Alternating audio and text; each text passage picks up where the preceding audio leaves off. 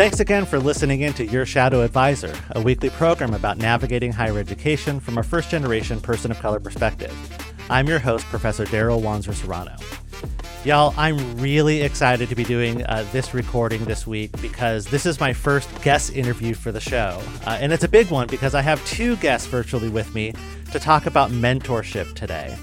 Uh, Shantel Martinez is the director of first generation programs and enrichment for the University of Colorado Boulder. She has a PhD in communication and media with an emphasis in Latinx communication and gender studies from the University of Illinois Urbana Champaign. As a practitioner scholar, she centers storytelling and narrative practices to examine cycles of intergenerational trauma and survival in both familial and educational spaces.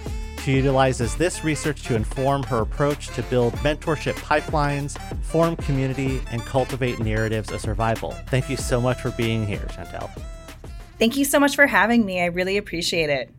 Also joining us uh, is Bryant Taylor, who's from the Bay Area, California, and is currently a PhD student at the University of Oregon in their inaugural Indigenous Race and Ethnic Studies program. His research interests include Black queer homemaking, oral histories, archives, and queer video game spaces. Thanks so much for joining me, uh, Bryant. Yeah, thank you so much for having me. Super excited to be here. So uh, Shantel and I go way back, uh, and I always cherish the opportunity to share space with her, even if only virtual. Uh, and Bryant, I'm meeting for the first time today, uh, but I'm excited to talk about your perspectives and experiences on mentorship, uh, something that the two of you uh, have mutual experience in and have e- even crafted a forthcoming essay about. So thank you so much for joining me today to talk about this stuff um, and uh, and talk about other things related to the themes of this podcast. Yes, thank you so much. Um, so you know, I want to start today with a question that uh, that I've that I've just kind of personally enjoyed for a long time. Uh, when I when I had a previous podcast, anytime we had a guest, anytime we ran a roundtable at a conference, uh, I'd always lead off with a version of this question, uh, and it's one that I've kind of that I kind of used in uh, in my first episode for this program um, uh, as well. And that's a question that that that I kind of conceptualize and frame around superheroes for some reason.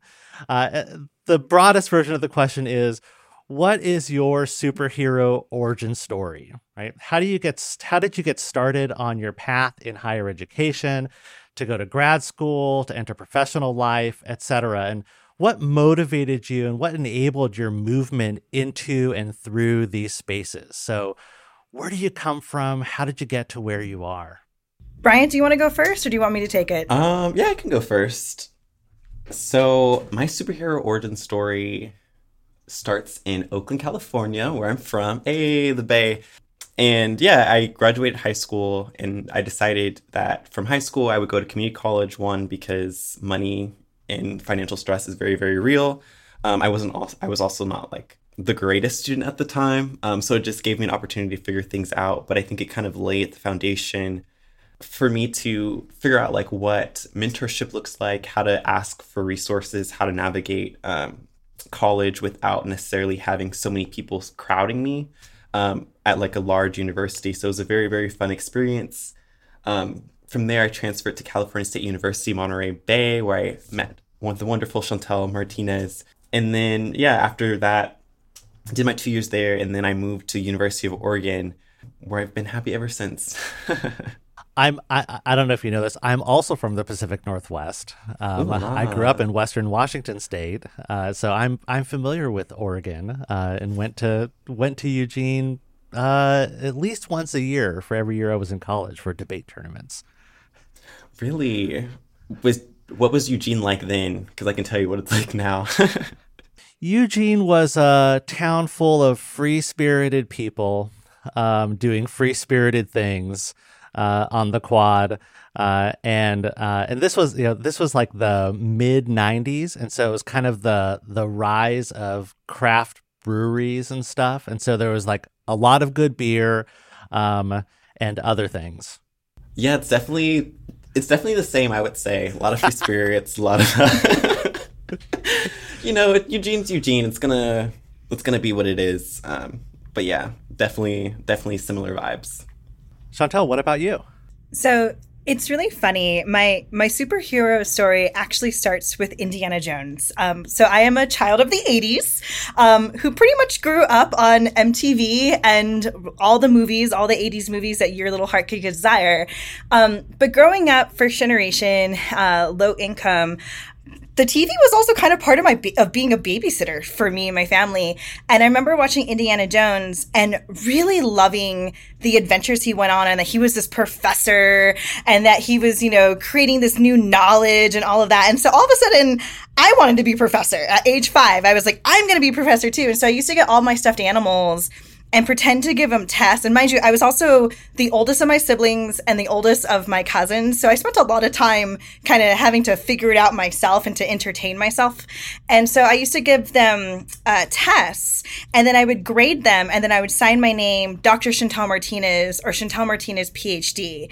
And my family, again, you know, not having, you know, access to college was just like, what is this? How does she know what a PhD is? Again, hashtag thank you, Indiana Jones. Um, but they just kind of thought it was, it was a phase, right? But I knew from a really young age I just had this drive and and and love for lifelong learning and for knowledge production.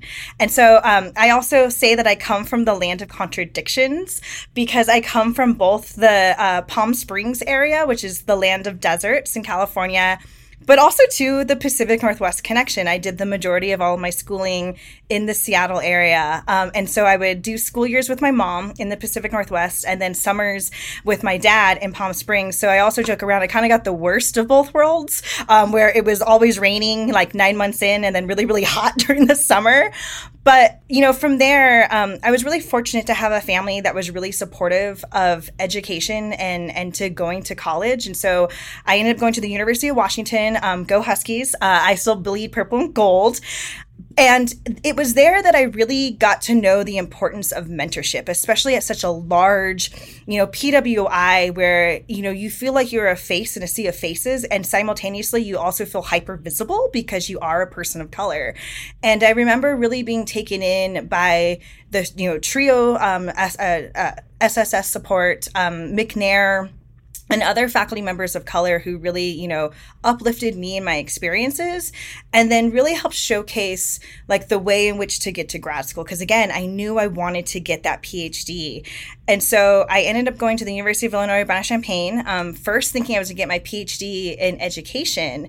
And the good old 2008 slash 2009 recession hit. And the program that I went into ended up facing major, major budget cuts and restructuring where they basically collapsed five programs into one. And almost every single person that I went to go work with left. And, you know, being first generation, no one told me that this could happen, that this was a thing, that your mentors could leave, um, your advisors could leave. You know, no one, no one told me that. They were just like, oh, just go to grad school, then you'll get your PhD and you'll be fine. Um, and so I had a lot of soul searching and a lot of learning from mistakes in grad school.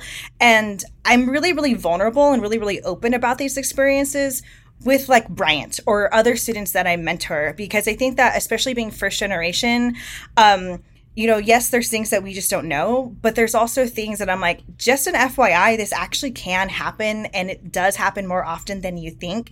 And I think it goes back to, you know, the whole purpose of this podcast of highlighting, again, that shadow advisor or the, you know, hidden curriculum or the stories that are sometimes told, you know told underneath our breath but are not necessarily public. And i think that again i i really truly value this invitation to be on this podcast with you to talk about these issues um, especially from this first generation perspective. So so yes hashtag uh, indiana jones and um, the pacific northwest. Oh god i loved indiana jones as a kid too. Um, I you know it's funny I uh, uh, it's funny that Indiana Jones got you started from an early age wanting to be a, a professor. I, I knew early that I wanted to go to college and be the first in my in my family to do so, and I knew from a pretty early age that I wanted to be a teacher. Um, but you know, for me, it was uh, it was probably like being a middle school teacher, being a high school teacher, because that's who had the kind of you know in middle school it was it was Mark Vetter uh, in social studies, uh, social studies seminar, who like gave me that passion for learning, right, and really kind of like took uh, took us seriously as students and got me motivated and wanting to be, uh, really wanting to be a teacher. I didn't really even think about college, uh, about being a university professor and going to graduate school and stuff like that until until much later, right?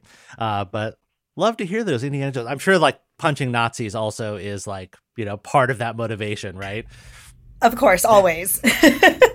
so, uh, you know, speaking of that transition into graduate school, right, and going and going to graduate school, I'm I'm wondering for for for the both of you, uh, each of you independently, how prepared do you think you were to start graduate school? Like, how much access do you think you had to what some folks call the hidden curriculum that underwrites grad school success?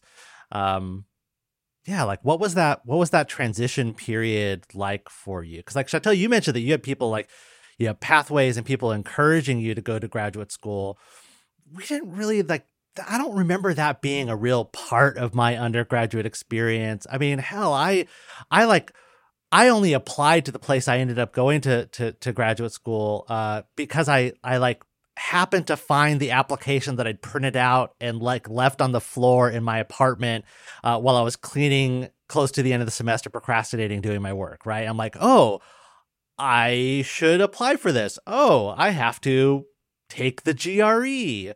Um, oh, that deadline's coming up soon because this is 1998, I guess. Uh, and there, you know, it wasn't all online back then. Anyway, so there, there are a lot of like accidents that that got me to the point of actually being able to apply to the place that I ended up going to. Um, and how I got in, I still don't fully understand because, like, I wasn't the best test taker. My GPA was mm-hmm. okay, right? It wasn't the best GPA. Um, uh, and I'm glad I did. But so, like, how prepared do you think you were to succeed once you were there um, and to get in in the first place? Yeah. Um, I really, really love this question because I think you're absolutely right about all those happy little accidents that happen.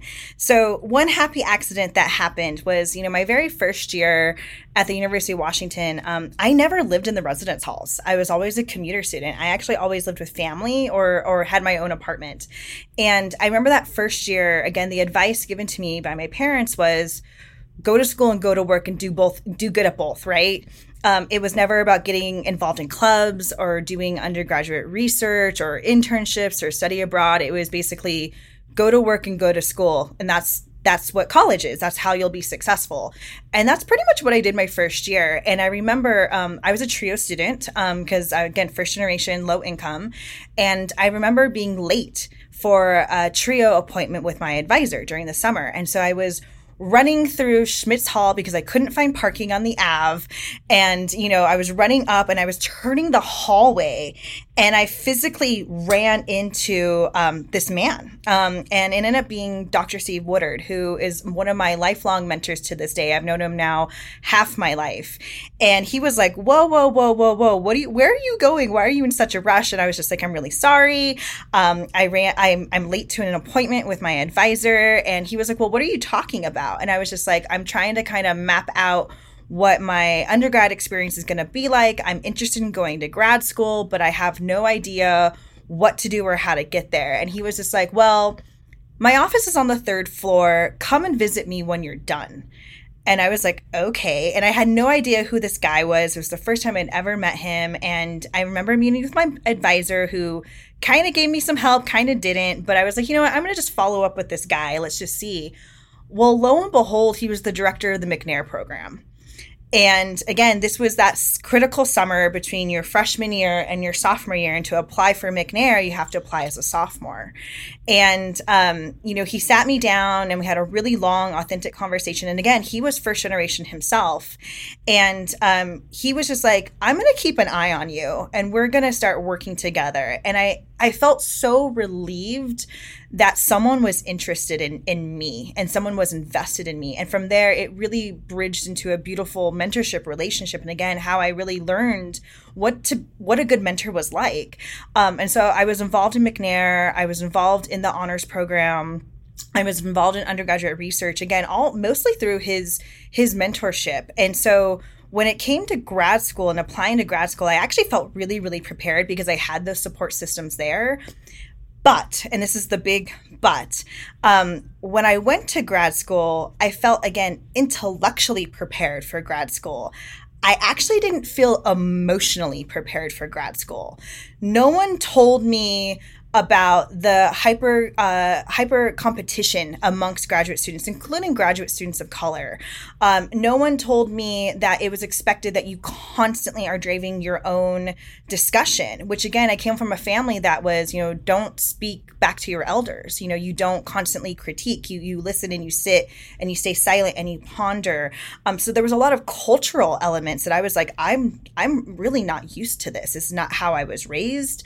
Um, and then just also this notion of the performance of grad student, which I, I talk and joke around with Bryant all the time, where it's that trying to, you know, kind of do that peacock dance where you're ruffling your feathers to show to the faculty, like, I know what I'm doing. And you're speaking in academese and, and, and then other people are just sitting there and we're like, did we read the same thing? Like, are you, are you sure we read the same thing? Um, and and then also too really finding my voice as an academic like i felt like grad school really in some sense you know stripped away my writing and who I was as a person and how I embodied my research um, in order to fit the cast and the mold that they wanted me to be. There was a lot of acculturation and a lot of, again, that hidden curriculum norms that I didn't know. Oh, yeah, anytime a faculty member throws a party, you should be there because that is, you know, part of your professionalization. I didn't know that. And oftentimes I also had to have a side job when I was in grad school. So I'd be like, sometimes I can't make these because I actually have to work. And people would be like, what? Um, so I think that there was also just some like class tensions, some cultural tensions, um, and very much that hidden curriculum that I wasn't used to. And again, even though I had phenomenal mentorship and support systems, and intellectually I could go jab for jab, but that emotional part of grad school really chipped away a lot of the confidence that I had built in undergrad. And I think also, too, um, this is my last point that I'll say, is that in grad school, I really started to learn the difference between mentorship and advising because not all advisors are your mentors. Yeah. Yeah, for sure. Bryant, you were nodding along a lot. Oh my gosh, yes. I'm having, even though I'm still in my first year of grad school, I'm having like so many flashbacks being like, yeah, like the emotional intensity of entering this a program for the very first time is just so, so hard. And I think what's really kind of interesting about that too is that Shantel sh- shared all those stories with me before. So I kind of had like a grappling of like what to expect. But dang, when you're in it, you're just like, okay, how am I going to navigate my own personal story and emotions? Um, as a graduate student dealing with again the competitiveness um, and trying to understand a new academic language. I think Shantel calls it acad- academese, right? Like um, when your professors are just constantly, you know, using all these different words that you've never heard of before, but then they're expecting you to know it and like say it back to them, like, uh, let's, I, I don't know what I'm, I'm doing here.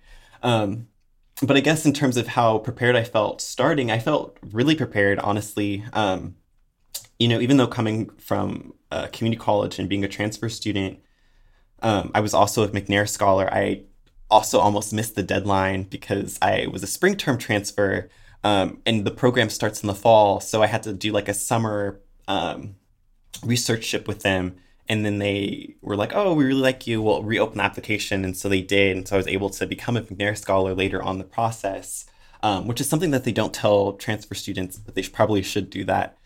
Um, so I guess going through the McNair program and having, you know, to do research, having the mentorship with uh, Dr. Shantel Martinez really kind of benefited me um, in a lot of ways, not necessarily just in terms of like the research aspect, but again, handling like the uh, hidden curriculum of graduate school um, and kind of knowing the things beforehand. So that way you can at least kind of prepare yourself um, going in. But yeah, it's definitely like it, it can still be hard even though you have the knowledge because I think it, it hits everyone differently. Um, and uh, two, you also have your own personal challenges that you're going through while in grad school. So for my first year, the very first week, I was like sick for like three weeks, couldn't get out of bed, like was missing classes.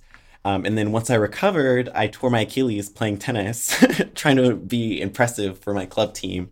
Um, and so that knocked me out pretty much for I want to say a solid four months um, of just trying to do like the physical therapy, missing classes, but also, you know, having to do Zoom school, having to grade my students' work, having to still read 500 pages a week, still having to, um, you know, take my midterms and finals and do all these other things that, you know, people don't really, uh, I guess, can't really prep you for life happening to you, um, especially so soon. I definitely wasn't expecting that to, to happen, but it did.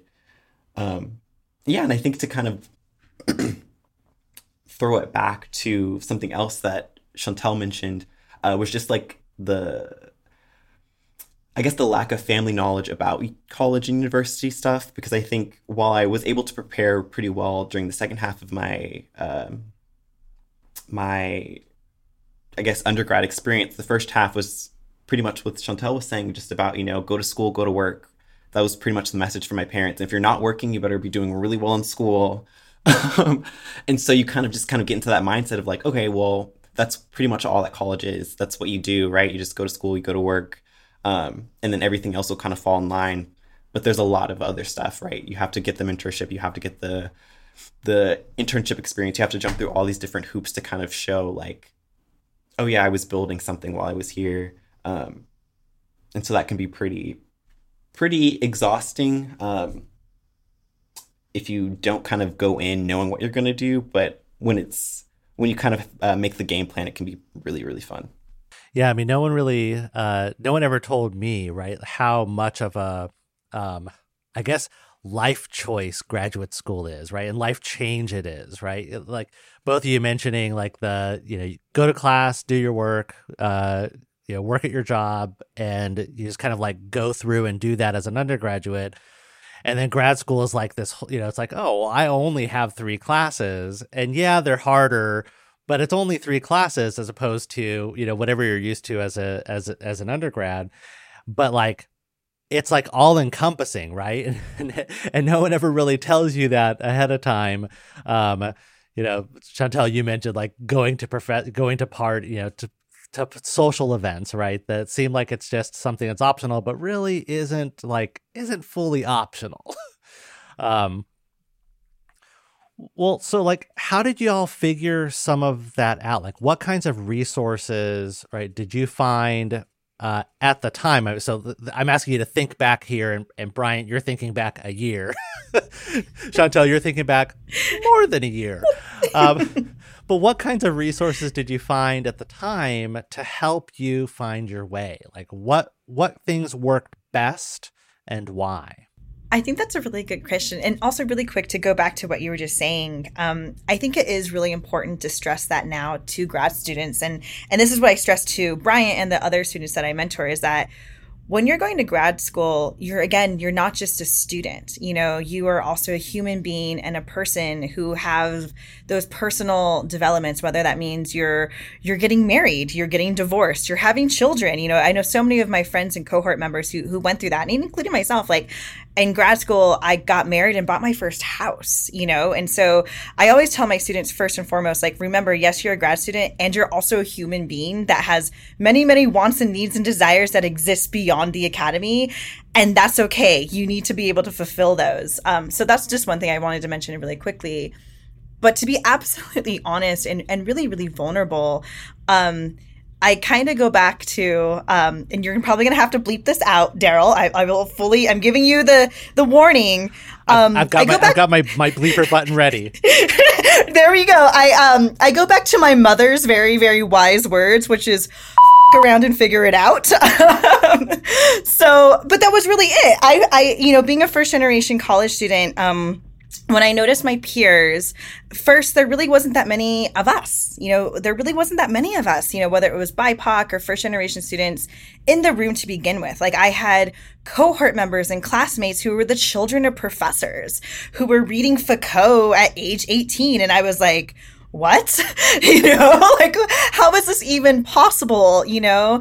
And and they already knew the importance of going to faculty parties because they were raised in that culture but but i wasn't. So it really was honestly making mistakes of of you know again finding my own way. Um, i used to joke around that it was like walking a path at night uh, in the thick forest at midnight where there it's not a full moon it's a new moon and literally trying to find your way through this path and you are stumbling because you can't see the tree roots that are in front of you and so you have to pick yourself back up and just continue and have faith of i'm still moving forward on this pathway, even if I don't necessarily see it.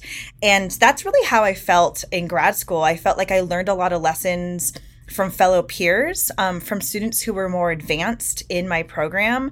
Um, you know, I would ask them like, "Can I see a copy of your quals? Um, can I see a copy of your proposal?" Um, and I really learned again to kind of pay it forward and to share those resources. So now with my students, um, we have a team drive together where I put copies of some of my old graduate student papers. I put copies of my um, uh, per- personal statements from both my master's and PhD program in there. So again, they have have something to see and model because for me again i couldn't rely on a family member. Um, and i also didn't necessarily know fully the resources that were available to me i didn't know um, that you could go to the career center because again as a grad student especially a, a doctoral student it's really looked down upon if you're accessing the career center because you should be utilizing the resources in your department um, but I, I kept going back to my mom's um, words which is you know you can't put all your eggs in one basket you need to be able to have options at the end of this. And so um, I know I got weird looks, and I know I definitely got um, people being like, why is she going to the Career Center and other places for resources? But I also used my first genness in some sense as that strength because when I did graduate, I had options to either pursue a career in academic publications, um, on the tenure track market, um, as well as administration. Um, and so I'm really thankful that, again, I listened to that advice of don't put all your eggs in one basket and to kind of f- around and figure it out because I definitely did that, even if I made mistakes along the way. Yeah, Bryant? I think for me, very first therapy was the biggest resource ever. Um, definitely had to utilize uh, UO's mental health resources just because it does get really, really hard here. Um, being at a predominantly white institution, being queer um, in Eugene, both of those things intersecting, being a first gen student as well, it just feels, it can be very, very lonely and trying to navigate this space can be very, very difficult. Um, I think also having to rely on peer support. Um, at CSUMB, I was a transfer student peer mentor, so I really like peer to peer connections. Um, and so when I tore my Achilles, I actually got an undergraduate peer mentor to like help me keep me on track because I was just like, I was just about to quit. I was just like, you know what, this isn't for me. I'm injured. I'm tired. Um, I'm in pain. Like, you know, um, but having that peer to peer support felt really, really good. I think especially too having it outside of my department because again, we're inaugural, so we're very, very small. But I think being able to kind of access and speak to someone about um, you know what grad school was like even though they were undergrad just be able to vent to someone else was very very uh, good and of course i think something else that was really really helpful was being able to play tennis uh, for the for the very short time that i had it um, within my first quarter and then of course later on when i was able to recover because i think having that physical outlet and something that i was able to play since i was a little kid was able to take me out of the grad school environment and out of the like you know strict you have to do you have to read this you have to write this you have to read this and write this and grade this and talk to your professors about this. Um, it really kind of reconnected me back into my body when all the time you're supposed to be in your head and you're supposed to privilege kind of your your thoughts 100% of the time. Um, and of course always going back to shantel and being like i'm gonna quit i'm so tired i hate it here um, was was a really helpful resource to lean on because i think you know shantel mentioned um, you know, having so many options. And I think that's a really good point because as grad students, we're so we're we're told to focus so much on just you know finishing, getting your PhD, whatever. But no one really talks to us about the different options that can come after or the different options that can occur while you're in your program. And so um, it's really important to kind of see you know your five plus years uh, holistically instead of it just being this one lane because otherwise you can easily go insane um, focusing on just the one. Yeah, yeah. You know, in terms of like thinking about those options, I mean, that's something that that Shantel and I have talked about privately. You know, and I don't know how much this is this is the case in in your program, Bryant, but when I was a, a, graduate student, first of all, got the big life of the mind speech, which sounds like is still a a, a common speech from uh, from grad directors and whatnot, right? And so, right, the emphasis was always on right cultivating this quote unquote life of the mind uh, and producing producing students who would go on to uh, to be professors at Research One institutions. Now, now, thankfully, I think the realities of you know gesturing wildly around me, the world, uh, have have made people realize in 2022 that like not everyone can get a research one job because they just don't exist as much anymore, right? Um, and so I think there's a there is a lot more diversification of uh, of kind of career paths. Um, but there's still such a strong emphasis on people joining the professoriate in one way or another, right? Uh, and so, you know, one of the things that uh, that that that I, I hope starts to ha- continues happening more and more is people uh, realizing um, and and encouraging right folks to look at many different potential pathways uh, with their PhD, right? That you don't have to become a professor, um, and that there are a lot of like great, fulfilling, important career paths, right, that make excellent use of a PhD. but like, I also feel like that's still that that realization still lags in a lot of uh, advisors, right? But maybe less so in mentors. yes, I would. I would agree. I think that's actually one of the reason the differences between um, advising and and mentorship, um, because I think that, in my personal opinion, um, when you're advising, you almost get like a, a slice, like a slice of the pie or a snapshot of that person. Like you're advising them specifically on a project, or you're advising them on how do you finish your dissertation, or you're advising them through a program. But I think mentorship, in my personal opinion, it's about mentoring the whole person, all of them, their stories, their community, their family, you know, the the ties that ground them right? It's it's the entire person all of their experiences including the experiences of trauma that you are mentoring them with. And i also think that mentorship just kind of similar to what bryant just said is it's not a top down situation. It is a a side to side like we're walking this path together. And that's to me i think one of and like i said in my personal opinions some of the differences between advising and mentorship because I think mentorship um, it can, and I try to do this with my students, really open a path um, and space for empathy and vulnerability on both for both people. And I think that's one of the beauties and strengths of mentorship rather than advising, which sometimes can feel transactional.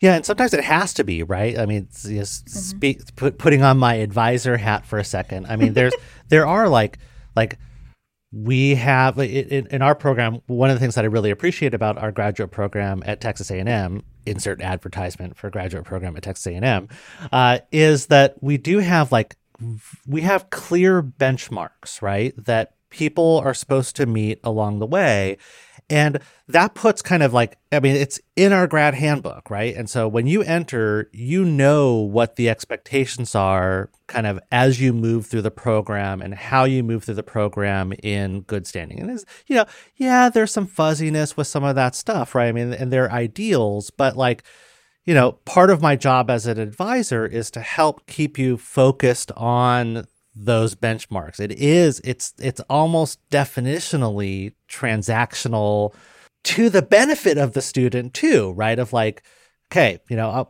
what what can I do to help you, right? Be sure that you're doing this and this. Okay, I can give you this information. I can point you in this direction. Um, I can listen to to what to you know to your questions about X, Y, and Z, and it's all kind of laid out. But yeah, mentorship is is a bit uh, is a bit of a different a different beast. Bryant, what about what about you? What do you think is are some of the similarities and differences uh, between advisors um, and mentors? You know, I think that's a a good question, and I'm trying to think because I, I only have one advisor right now, um, but I feel like our our relationship is actually kind of gearing more into a mentorship role um, at the moment, just because I feel like there is that openness um, and willingness to kind of communicate, and I feel like there's uh, groundwork being laid that feels that feels, I guess, less transactional and more um, collaborative. Um, so I'm not necessarily sure uh, the differences yet, but maybe when I like start building my own committee and my you know my things like that, I'll I'll be able to tell the difference. Um, but I think I don't know. I feel like maybe maybe I'm being a little naive, but I think that hopefully I can kind of you know cultivate uh, relationships like that that feel kind of mentorshipy with all of my future committee members um, our advisors just because I feel like, you know, it feels it feels good, you know, mentorship feels really really good when it when it's uh, more personal and more collaborative, I guess, than transactional in that sense. I, I don't think that's naive at all. And and I think I think it I think it may also be in part at least a product of the program that you're in, right? Uh, that you're in um, a, a, an intellectual space that is uh, that is full of people who are uh, who kind of like navigate the and and problematize the borders between right intellectual work, activist work, organizing work, um, and are always kind of pushing back against the constraints of disciplinary formations, right? That's the beauty of being mm-hmm. in a kind of interdisciplinary space in some ways. And it's, you know, as someone like me who who was in a, a, a fairly interdisciplinary, but still very disciplined and disciplinary graduate program in communication, I I found that kind of life and those kinds of relationships outside of those spaces in in the kind of like more ethnic studies types of spaces at my university and beyond my university as well. Yeah, I think that's a really really good point. Um, you know, I never thought about like the the differences outside of my own outside of my own bubble because it is still you know a small program. Um, so yeah, that that definitely makes sense of it of it being different. Um, I guess it also goes back to you know kind of being picky about who you have as advisors as well because um, you you do have to spend a lot of time with them, so it can feel like you know, yeah. I don't know what I was trying to say there. so, how is it that you think you find uh, a good mentor, Bryant, or offer yourself up as one for others, Shantel? Like, when do you do those things and how do you make it work? Should we tell our um our origin story? I, I, obviously, the I answer is should, yes. yes, I think we should tell our origin story. I think you tell it beautifully, Bryant. Go go ahead. Okay, it was a cool summer day in Monterey, California. Uh, 2019, I believe, was the year, and UROC was hosting like this panel for UROC is the undergraduate research opportunity um, center at California State University Monterey Bay, um, and they were hosting like a panel of um, faculty to talk about you know their graduate school experiences, like how to navigate graduate school, how to apply for funding, their research and stuff. And so I come in, I'm sitting there, um, and the program was have STEM heavy, so there was a lot of STEM faculty there. Um, but then Dr. Shantel Martinez introduces themselves and they were talking about, you know, how they were able to use their research to go abroad. They were talking about how they were first gen.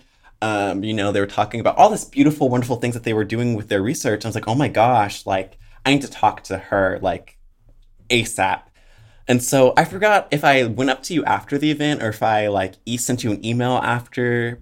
I think you sent me an email. Yes. Okay. So I sent an email and I was like, hey, like, I really, um, enjoyed your talk. Like, is it possible for us to meet at Starbucks so I can pick your brain and ask you more questions? And Shantel, being the wonderful person she is, she was like, "Yeah, for sure. Oh my gosh, you know, thank you so much." Ah. And so we meet at Starbucks, um, and you know, I feel like we just kind of instantly clicked. Like I was asking all these questions about research abroad, um, and then we started like talking about our lives and like sharing our own personal stories with each other. And I, I don't, I don't know. I felt like after that moment, I was just like, she has to be my mentor. Like, like it's a, it's a perfect match. And three years later, we've been happy ever since. so did you like did you like follow up and be like send an email? It's like, will you be my mentor, please? Did you do? no, were, you, were, you, were you formal like that, or did you just did you just kind of like fall into the roles? You know, in terms of formality, it actually didn't happen much later on. Um, I think maybe like in the middle of fall semester. Um, and I was like, hey, you know, I'm going to switch mentors. Would you want to be my mentor, please? And she's like, absolutely. Um, but I think it, you know, I think ever since that moment, like she was inviting me to, you know, the the the CSU barbecue. She was checking on me. She was like recommending things for me to read. We would keep in contact and still like talk about my research and just talk about our lives. Um, and so I guess the informal mentorship was already happening right at that moment of, um, you know, the UROC event at Starbucks.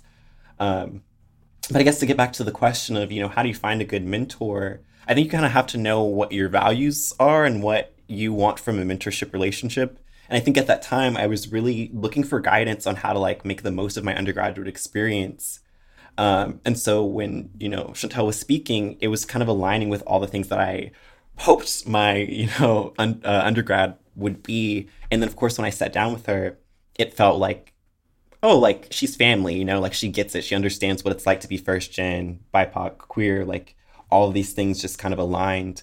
Um, you know, in a space that kind of I wasn't really finding that at that time, and so uh, you know, kind of going in knowing what your values were are really play a role into who you attract and you know who you keep an eye out for for sure. Yeah, and I think that's such an uh, important part um, and i think you named it so incredibly beautifully bryant of like knowing what your values are because i think that oftentimes you know especially for academics and for students who are you know high achieving who who are driven we don't actually stop and take that deep critical reflection of what is our what are our values right? You know it's just kind of going from one step to the next step to the next.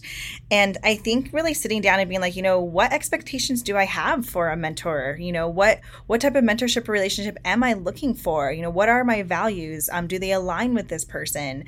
Um, i think that's really important. And and i also think that sometimes things just happen organically too right you know the thing that bryant like doesn't share in this beautiful beautiful story is that when we went to go to starbucks he was fully prepared with a notebook full of questions and a recorder like ready to go and i was just like who is this student? This student was a better student than I ever was in undergrad. And it really like took my breath away in, in such a great way. And I was just like, I want to work with this student. Like, I know this student is on to amazing things, and I want to be able to be part of their story and to get them to the next place. And I think, funny enough, um, kind of like the name of this podcast, that Shadow Advisor, I've kind of really have played that role all along with Bryant, you know, because he has been accepted to you know summer research opportunities during the summer where he had a specific advisor for the program. And then there i was in the shadows being like by the way you should be reading bell hooks. By the way you should be also looking into this bridge called my back by the way have you checked out some indigenous feminist theories you know? Um, but i think that's that's also the beauty of it is that you don't need to have just one mentor or one advisor. I think it's kind of like a collect them all kind of a situation right? And that one mentor can never be the end all be all for everything in your life. You know, I have certain mentors that are specifically for my career and I also have other mentors who know me on a much more personal level, right? And and that's okay. That's totally okay to have multiple mentors in your life. So, what does healthy mentorship look like uh, both as a mentee and as a mentor? That's a really great question and for me, I think it comes down to trust. You know, that inner circle of trust, right? Um, almost kind of like a Vegas rule, like what's said here stays here. Um, because I think that it also can really lend to spaces again of vulnerability um, and empathy. Um, I know that's something that Bryant and I really have in common. Both of our scholarship and our work is about embodied knowledge, and you know that the body serves as an archive. You know, and so we both research very, very similar things. And so because of our research topics, you know, there are moments where I'm really, really vulnerable with Bryant, whether it's in terms of my own mental health. If I have to be like, hey, you know, kiddo, I'm really sorry, but I've had a panic attack this morning, and I actually can't meet with you right now. I'm not in the mental health space to do so, but can we reschedule? And having that level of grace, because there's been times too where Bryant's reached out to me and he's like, I'm really overwhelmed with school.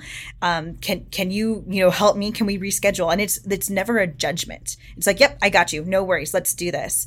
So I think it's it really comes down to again the that level of trust vulnerability and empathy. And again, knowing that we're walking this pathway together because I think it's really important not to bamboozle our students thinking that our lives are the best and we never have any problems and we're never stressed and you know the academy loves us and you know are tenuring us left and right and that you know we don't get in fights with other faculty members you know you know all of those things never. that never never happens, right? Um, but you know when when they do, um, I am still open with Bryant about that because I want him to know that just because you have a PhD or you're on the other side, it isn't always rainbows, unicorns, and kittens. Um, there still can be trials and tribulations, and and again, I think that goes back to this notion of options. Like, are these the trials and tribulations you actually want and want to experience in your life?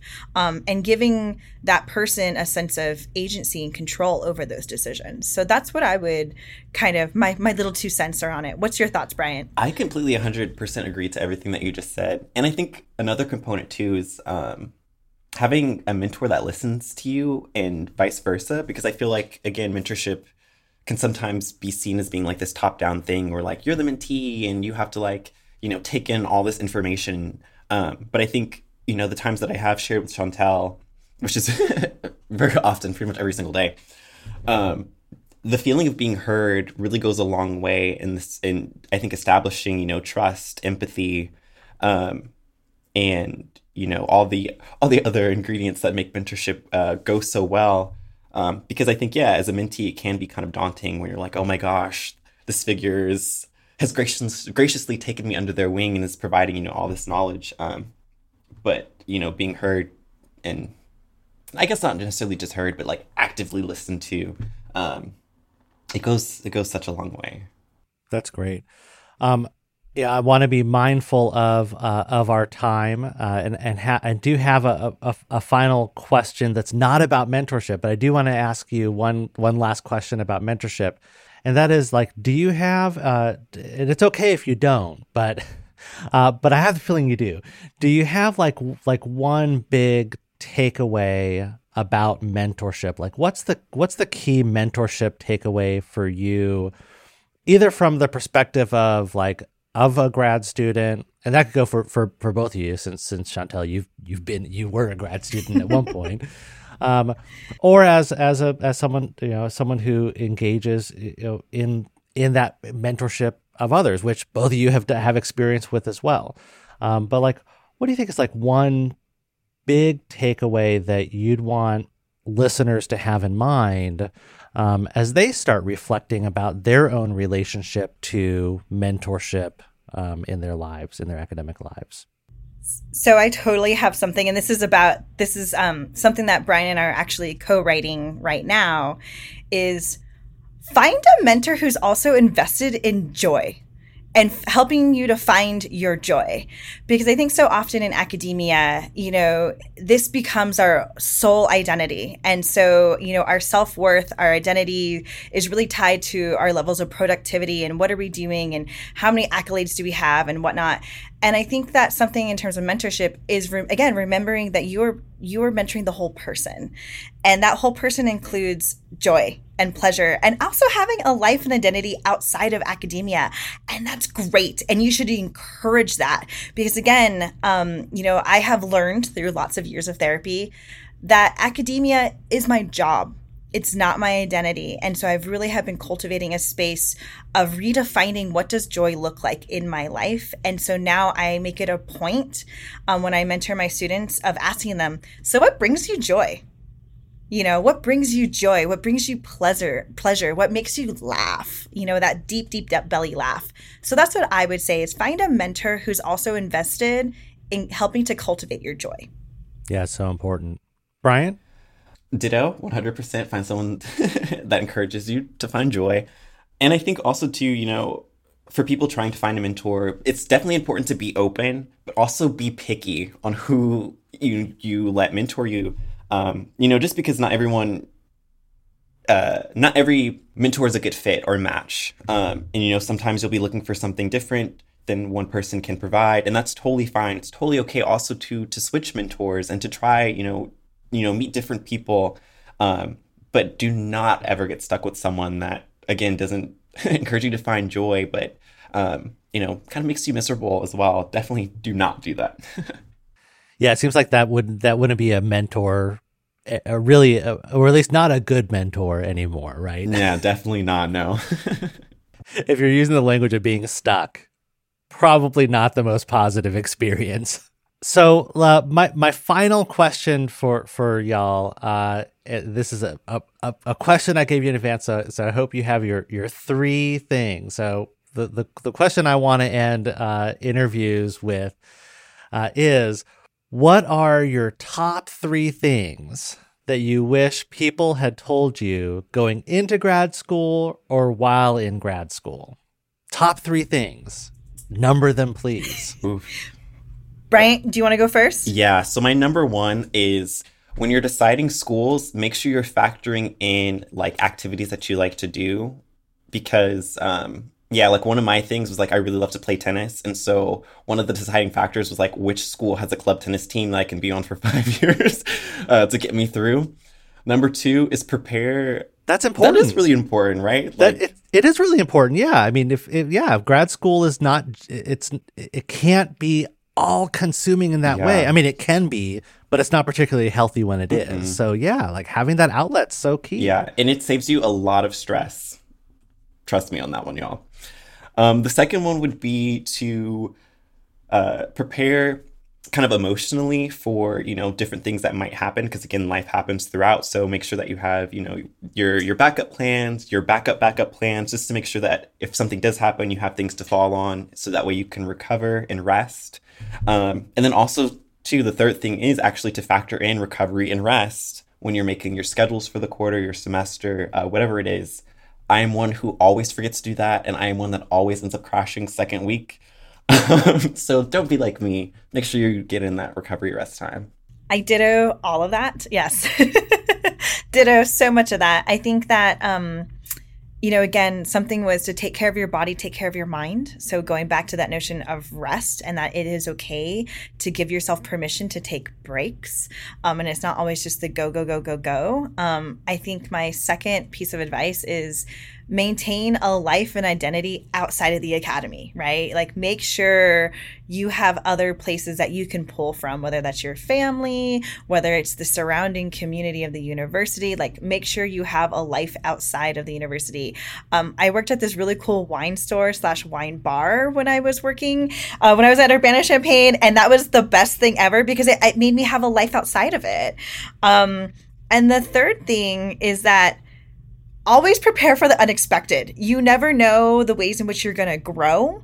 You never know the ways in which you're going to learn or unlearn things, and just be open to new experiences. Awesome. Fantastic advice from both of you. I wish people had told me those things before going to graduate school.